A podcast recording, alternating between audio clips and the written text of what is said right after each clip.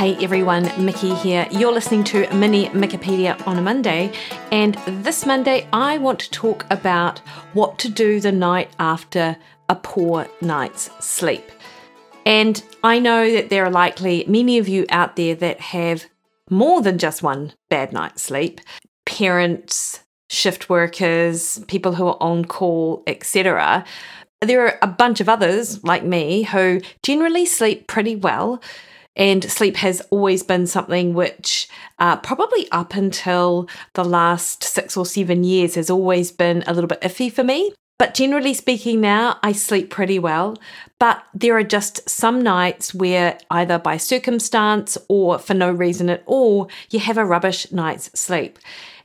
If that's the case, then it's good to be mindful of some tactics to get you through the next day to try to get back into a good rhythm with regards to actually getting a good night's sleep the next night. Now, there is some evidence to suggest that you can make up a little bit of sleep debt.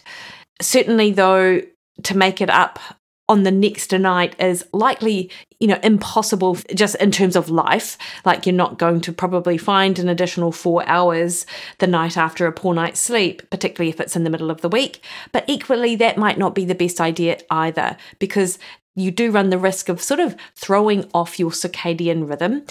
And importantly, one of the important things I've learned, at least over the last 10 years, is that a sleep routine is critical to to sort of optimizing sleep. And the routine around sleep shouldn't necessarily be, or shouldn't be, that you get four hours sleep one night, 12 hours the next, and on average, that's eight hours a night, right? So, um, but making up that sleep debt a little bit with an additional hour or half hour over a couple of nights it's not the worst idea in the world, actually, because you can still maintain a good routine around going to bed at the same time and getting up around the same time and be able to sort of, I guess, collect back that sleep debt that you've sort of got yourself into. And you know, one night sleep deprivation is is not going to kill you, obviously. However, interesting when you look at the research around sleep, one night sleep restriction, and and that really is less than six hours night um, sleep is how you'll find it defined in the literature. It does still have consequences, both physiologically and psychologically as well. So, with regards to your physiology, one of the important things and, and the things that I talk to people about a lot is that change in blood sugar regulation. And in fact, a lot of your behavior the next day can be determined by this. So, sleep restriction is one of the known factors to disrupt blood sugar regulation. And you wake up being more insulin resistant than you would be otherwise. And Insulin resistance is when it requires more of that hormone insulin, which is a nutrient storage hormone, to deliver carbohydrates to where they're required in the body. Not just carbohydrate, though, as a nutrient storage hormone, it will also deliver fatty acids to the fat cells as well, unless, of course, you're using them for energy. If you usually have good sugar control and then you have like a bad night's sleep, you can see that on a continuous glucose monitor if you are measuring it.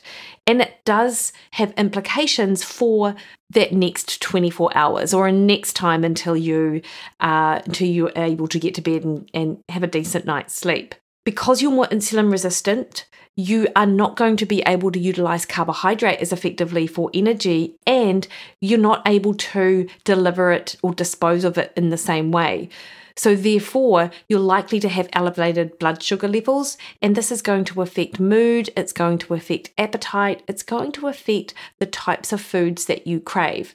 Because, of course, as soon as you have this blood sugar disruption where there are peaks and troughs in your blood sugar, and the troughs come after a peak of blood sugar that occurs if you give in to some of those cravings, then you're going to continually be fighting this roller coaster of blood sugar for for all of the day. And think about it as you get up out of bed after a poor night's sleep. So some people feel a little bit nauseous after not sleeping well. Yet some people have a rampant appetite and they find it hard to get under control, particularly when you wake up and your blood sugar is all over the show the only thing that you really feel like is carbs and typically naked carbs as well. And what I mean by naked carbs is, you know, just a full on like bagel or um, I would say croissant, but there is fat in there, uh, toast, cereal, something that's going to boost you and give you energy because that's the other thought process going on in your mind is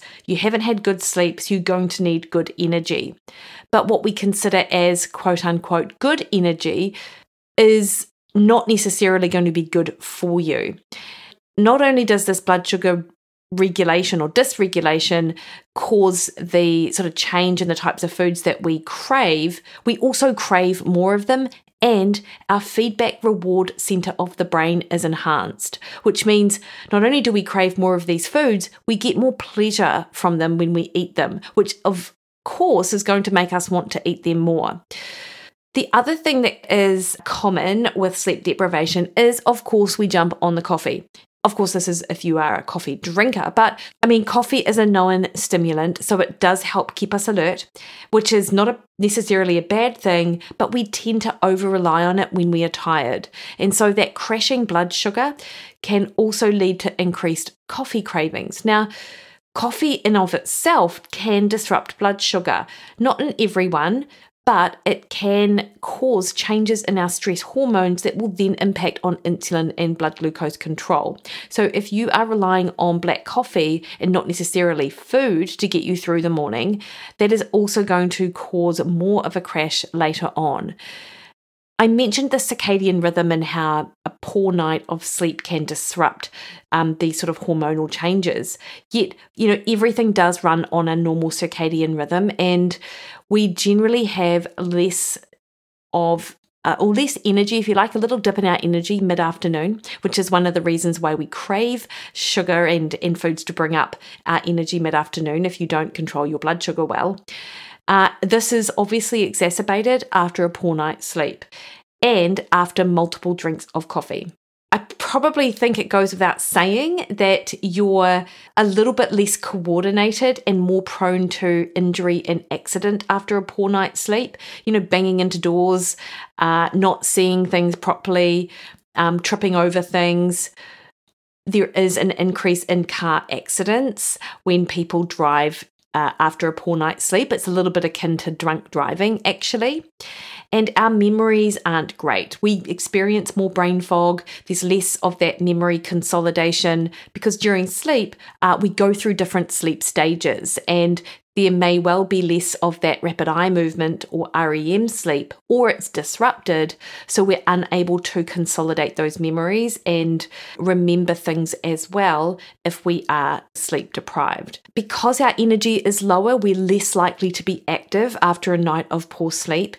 So that's one other thing which then therefore sort of affects our mood and affects our overall energy our emotions are enhanced. So we feel a little bit more irritated than normal, a little bit more angry than normal, or a little bit like more joyful and happy than normal. You know, depending on how you feel generally, you're going to get an enhancement of that emotional regulation. So oftentimes things are super funny when you are tired, which wouldn't necessarily make you laugh as much when you have an adequate night's sleep, for example.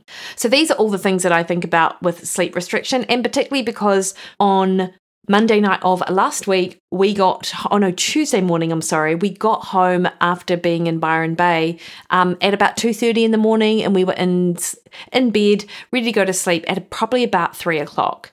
And the alarm was going at 6.30. So we set the alarm for later than normal, but still that was only three and a half hours sleep. And this is, of course, on the back of being in Australia just long enough to adapt to that last, that sort of change in time zone. It's only two hours, but it can definitely make a difference. So we were coming into Tuesday fresh off three and a half hours sleep, really just trying to get through the day. So, if you can't rely on sugar and coffee to get you through, and when I say can't, I don't mean you can't, I mean if that's not the best approach, then what should you do? So, my first suggestion is, and this is what I did, is continue to take your creatine. And I say continue because you guys know how I feel about creatine. For most people, it's a good option.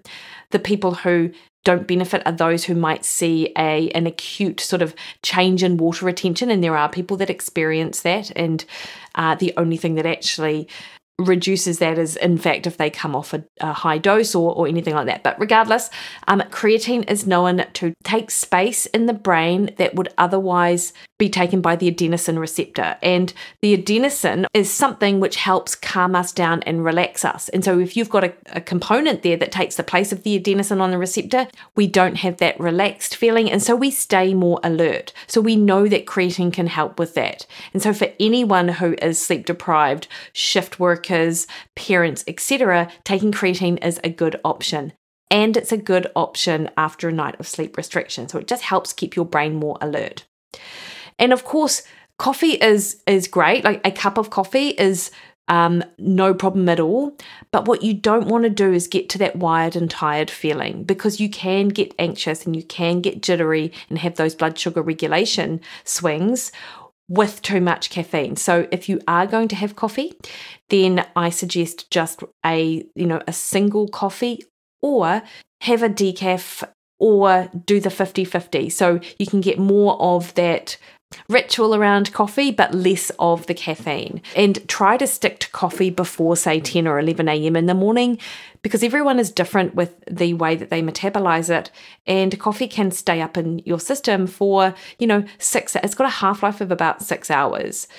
So if you're someone who is a little bit sensitive to caffeine, that means that it's going to spend longer in your system. Of course, if you are a fast metabolizer of coffee, that timing of it may not necessarily be as important as we know.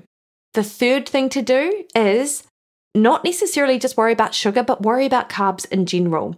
And not worry, what I mean to say is be considerate of carbs a night of after a night of sleep restriction. Because you are more insulin resistant, your body can't dispose of those carbohydrates more as readily as normal. Therefore, you do run the risk of those elevated blood sugars, which can cause all of the issues that I talked about earlier on. So, you certainly do not want any naked carbs, and actually, you might just want to get rid of all those overt carbs in your diet for this day.